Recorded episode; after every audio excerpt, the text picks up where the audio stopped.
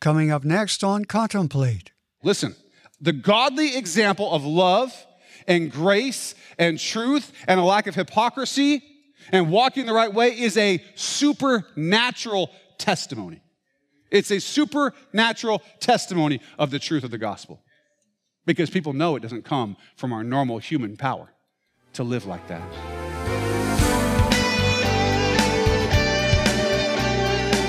Ever said one thing but done another? Told someone it was wrong to do something and then done it yourself? How we walk our talk really makes a difference. Here's Pastor David.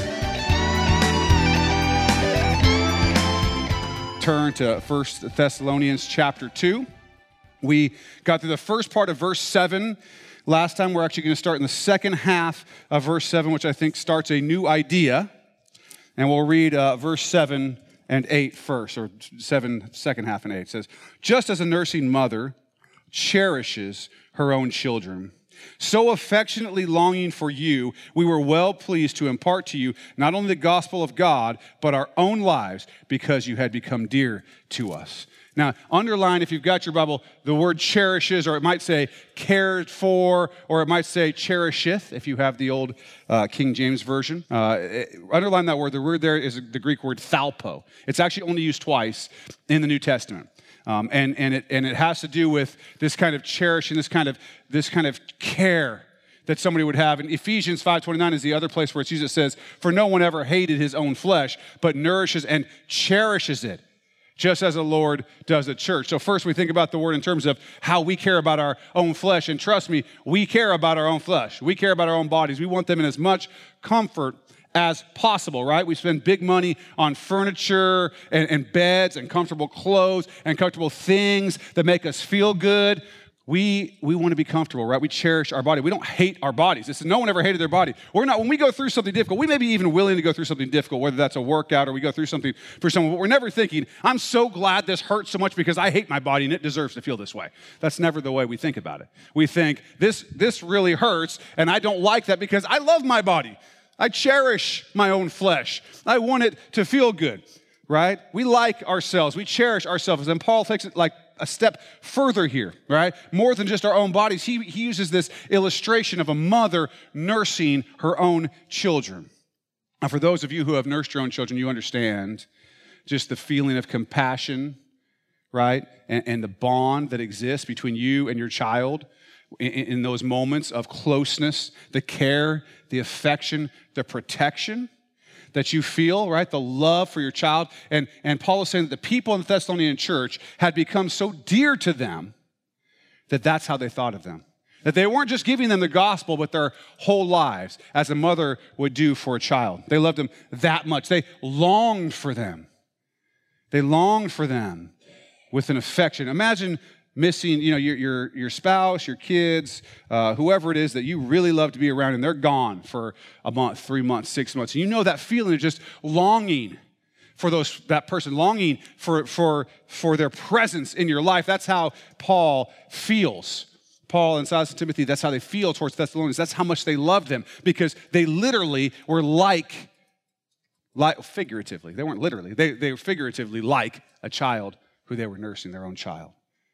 All right? How a mother loves it. Now, that, that's nothing. When we're talking about this, this distinction he's making between him and the other teachers, that's nothing like what these other teachers were like. None of them were like that. None of them were loving the people like their own child that they were nursing. They were all looking to get something. They want money, they want fame, they want power, they want something else. Paul's saying, listen, we love you like you were our own child, not for what you could give to us. We just plain love you. It's not about you, it's not about what you can do. We just love you.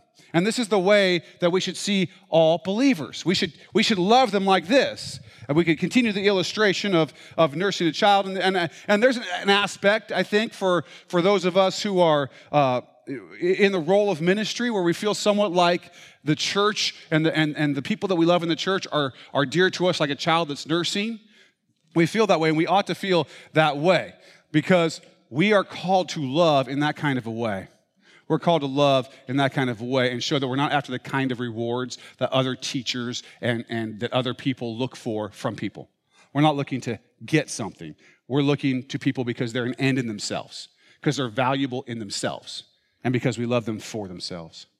Now, it's not true to say that we don't get anything from our own children, right? I mean, obviously, when you have a child, it's pooping, it's peeing, it's doing all the stuff. They smell bad, they're loud. It's a, it's a mess, right? And, and your everything is something it needs from you. It's not giving you anything, right? It's not giving you anything. It's, it's needing lots of stuff. And yet somehow there is still something we get from our children. That's joy right? We get joy from our children. We, we have joy in relationship them. We have joy in seeing them grow. We have joy in seeing their maturity and wisdom as they grow up. We have joy just in their company. In Proverbs, it says this in Proverbs uh, chapter 23, verse 22 through 25, it says, Listen to your father who begot you, and do not despise your mother when she is old. Buy the truth and do not sell it. Also, wisdom and instruction and understanding the father of the righteous will greatly rejoice. And he who begets a wise child will delight in him. Let your father and your mother be glad, and let her who bore you rejoice. It is a joy to have children. We're not looking to receive anything from them, but to give to them out of a true, strong affection because of the joy that exists in that relationship. And that's what Paul is saying to these brothers and sisters in Christ. He's saying, We love you. It's the real thing. We have the love of Christ that's coming through us to you, right? Let's look at the next, next verse here, uh, verse 9. It says, For you remember, brethren, our labor and toil, for laboring night and day that we might not be a burden to any of you. We preach to you the gospel of God. This is manual labor, is part of what he's talking about here. Manual labor, hard work. Paul was a tent maker right? He was a tent maker. He had learned the trade. And so when he was in Thessalonica, he didn't want the church to have any issues about money or concerns about money that might get in the way of the gospel. So he just worked really hard all the time, super hard with his hands as well as teaching, right? So that he wouldn't be any kind of a burden to them, so they wouldn't have that kind of excuse. Paul didn't have any kind of any problem with the churches supporting the pastors, the teachers, the apostles, and so on. In fact, he says that they should do that. But in this case, in Thessalonica, was one of the times where he chose to work with his own hands so that they would not need anything from him. You know, so they would understand even more what he's saying here. I didn't ask you for anything. In fact, I worked my tail off to make sure that you had that you didn't ever have to look at us and wonder if we wanted something from you. I worked day and night. I worked day and night. He poured himself out in labor. He doesn't just say labor, it says toil. You know the difference, right? There's work, there's I got to go to work, and it's okay, I'm enjoying my job today. And then there's toil. That's the hard stuff. That's the stuff that comes from the fall. Work can be glorious, but it can also be toilsome. He's saying, I'm doing both. I'm, I'm laboring and I'm toiling night and day, all the time all the time. He did not live differently on Sunday or when he was with the church than he did when he was at work or when he was at play or when he was doing anything else. He didn't play around. He didn't play around. He was living in such a way that he didn't have to be ashamed when he came to church about the way he had lived during the week. And during the week, the way he lived, he lived so that he would not, he lived unashamed of the gospel unashamed of the gospel at, at work and at play, so that when he was with the church, he was unashamed of his behavior when he was with them. This is something that's important. Romans 1:16 says, "For I am not ashamed of the gospel of Christ, for it is the power of God to salvation for everyone who believes, for the Jew first, and also for the Greek." Now, when I was younger, I definitely pigeonholed my life into church David, there was work David, there was school David, there was even an interacting with church. It was split up between church David around older people and church David around younger people. There were a lot of Davids, a lot to keep straight. In every case, I was trying to make sure I acted in a way with people that I would have the most success possible, right? I was fake. I was fake. Now, we're going to come back to that in a minute. To come back to that. Let's read the next verse. It says in verse 10 You are witnesses, and God also, how devoutly and justly and blamelessly we behaved ourselves among you who believe. How devoutly and justly and blamelessly we behaved ourselves. This is about how they acted. Now, We should not miss the connection here. This is very important. Don't miss the connection between the full fulfillment that he's talking about of living like Jesus Christ and loving like Jesus Christ that he's talking about up to this point. We did this, we did that, we love you this way, we live this way, we're, we're, we're living the right way, and the devout, blameless, and just behavior. Those things are connected. Okay? One equals the other. A full commitment in the way that you live equals behavior that is just and devout and blameless. Paul is saying to these people, take a look at us. You don't have to just go by what we say. There's all these people coming into town and they're blah, blah, blah. They got it's coming out of their mouth. The way most people see lawyers, right? They do a lot of this. A lot of this. You wonder if they get paid by the word. Yes, sometimes. Depends on how long it takes to say that word. They do a lot of that, right? And, and, and generally are looked down on. The same thing with the philosophers and the religious folks back in those days. They could, they could multiply words. They could multiply words, but where's the behavior? And Paul's saying, look, we weren't just talking, we were walking. Look at us, watch what we do. Watch what we do if you want to be convinced that what we're saying is true. Hey, listen, I'm a talker and not a walker sometimes. I'm just gonna be honest with you. Sometimes I'm a talker and not a walker. Tiffany, my wife, my kids, unfortunately, my children could testify to that. There are times, sometimes I just get, my talk gets ahead of my walk, and I'll institute some family system that we're gonna do, right? And it's like, all right, we're never gonna eat anything on these couches in the living room again, right? That's how it's going to be. Big talk, right? The next day, I'm in there eating Doritos, crumbs, going, all the kids are like, Dad, you said we're never supposed to eat in here again. I'm like, well, not never. I mean, but when I was making that rule, I was talking big. But when it came time to walking, it wasn't there. And that's the least of my talking, walking problems. I just wanted to use an example that didn't embarrass me too much. Uh, Paul is saying here that when it comes to the gospel message, that walking and talking need to match each other, and that they do. That their love for them, that their love for them was real, and you could see it in their behavior and their lifestyle. The love was real, the behavior and the lifestyle matched. It was not just talk, right? You can watch and see. The real deal. The kind, that kind of authenticity where authenticity where you can say, you can look at me. I, I'm open to it. I'm not saying I'm perfect, but you can see that I'm walking with a heart that is trying to do what's right. And you open that up and you give that kind of authenticity. Every believer should be that way. Some of you may be like, ooh, I don't know about that. Every believer should be that way, but especially teachers. Especially those in leadership, especially teachers, because you cannot be a hypocrite and have people trust you. Okay? Hear this. You cannot be a hypocrite and have people trust you. They just will not trust you. Paul knows this, and that's why he's spending so much time reminding these Thessalonian believers about his behavior while he was among them.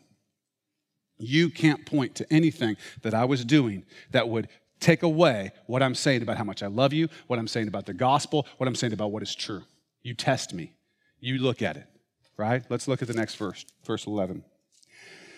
As you know how we exhorted and comforted and charged every one of you as a father does his own children. Now we've switched illustrations from a nursing mother to a teaching father. In both of these cases, highlighting different forms of love. Both incredibly important, both different forms of love that the Thessalonian people would have understood. Back in the ancient world, uh, it was considered do, one of the duties of the father to admonish, teach, exhort, command, and so on his children. So they would have understood that as, as a role that was, that was due to the father, right? And there's all kinds of this family language that's being used here in Thessalonians. We got mother, father, their sisters, their brothers. We see all this family language in Scripture. Uh, why is that? The church is a family, right? We're God's children. What's the reason for all that? Listen, we're supposed to take the natural love that we have Okay, when you have a child, there's a natural love. There just there just normally is a natural love that's there. Okay, when you get married, when you when you have your brother or your sister, your mom or your dad, unless there's unless there's extreme dysfunction, which often there is, there's a natural love that just flows that you just have for your family. And what and what God says, we're using all those kinds of family words for who we are as the church. Which means this you're supposed to take that kind of natural love that you have that strong passionate just loving just just wanting to be with other people love and you're supposed to extend that out to your brothers and sisters in christ. The same love that you would have for your own sister should be the same love that you have for your sister in christ. We use this family language because it's supposed to mean something. The illustration is supposed to say it's like that. That love that you have for your family that's the love that you have for your church. And it goes the whole way you have your family. You know, we got Christmas dinner coming up. You know who you're like, I'm going to have to listen to this person. You know, they're going to want to talk about such and such. Gonna, so we have issues with our own family. And, and no doubt you come to church every once in a while like, oh, great. David's probably going to go over 10 minutes, you know, or whatever. Never happened because there's no rule. I've never told you what it's going to be. But, right? Like, you got issues with your own family, but the love should be the same. And it's not an easy thing to do in our own strength. But Paul is showing that this is the way that he sees and interacts with the people in Thessalonica. And Paul tells them why he treated them like a nursing mother, why he exhorted and comforted and commanded them like a loving father. That's what he says in verse 12, kind of sort of the end of the argument that he's making here. That you would walk worthy of God who calls you into his own kingdom and glory. That you would walk worthy of God. Why did he do all these things? Why was it all there? That you would walk. Walk. What does that mean? Earlier, I talked about how when I was younger, I was fake, right? I, I talked one way it, to one group of people, I talked another way to another group of people, and I didn't walk in a way that honored anybody. When you fully commit to Christ and walk in that way and you don't deviate from it, certain things happen. Certain things happen that, that he's talking about here that happened with the Thessalonians. And when you do not walk, listen, this is important too. When you do not walk in the way that you ought to as a fully devoted Christ follower, certain things happen. It's just spiritual physics just spiritual physics. If you walk the right way and you're staying pure and you're doing the things you need to do and you're loving and you're morally righteous and you're whatever, certain things happen. And if you walk in such a way that you're hypocritical, that you're not doing the things you need to do, that you talk out of both sides of your mouth, that you're like, I was with church David and school David and whatever David, then other things happen that aren't as good. That aren't as good. So, what happens when you walk tall and strong in the Lord?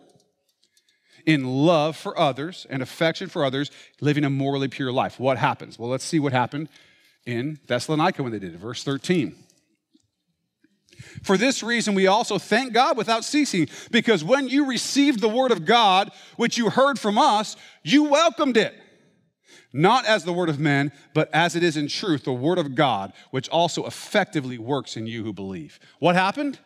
What happened when they lived the right way, when they were consistent night and day, loving, walking, being pure, doing the things they're supposed to do? Then when they spoke, when they spoke, the people received the word of God and welcomed it.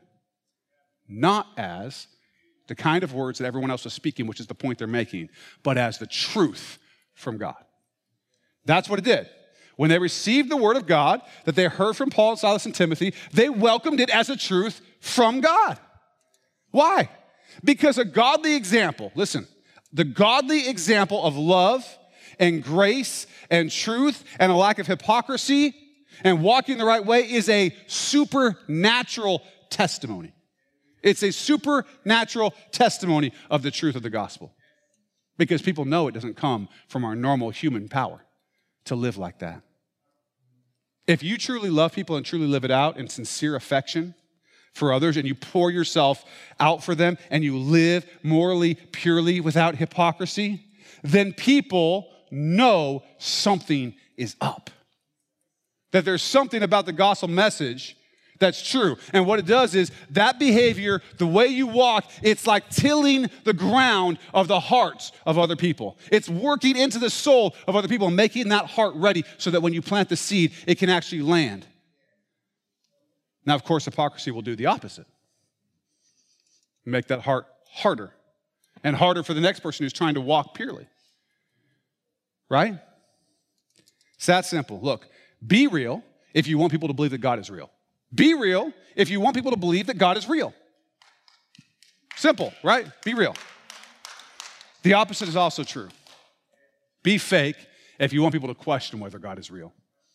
Go out there and say you're a Christian, and then be fake if what you want is for everybody who's around you and knows you to wonder whether God is real at all.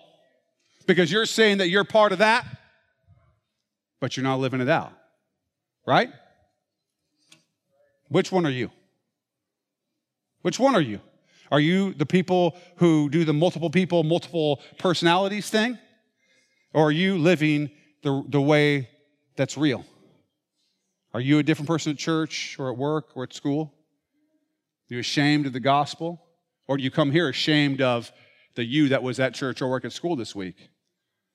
Are you walking steadfastly and tall and morally pure and in love and affection for others so that people, when they hear from you the gospel, they believe that it's true? Which one are you? That one kind of hits us right between the eyes, doesn't it? Which one are you? Which one am I? Important stuff to think about. And if you have any questions about all this, I hope you'll call us at 360 885 9000. Or better yet, come see us at Axe Church this Sunday morning. Get easy directions anytime at axchurchnw.org. Thanks for listening. And be sure and check out part two for much more with Pastor David Robinson here on Contemplate.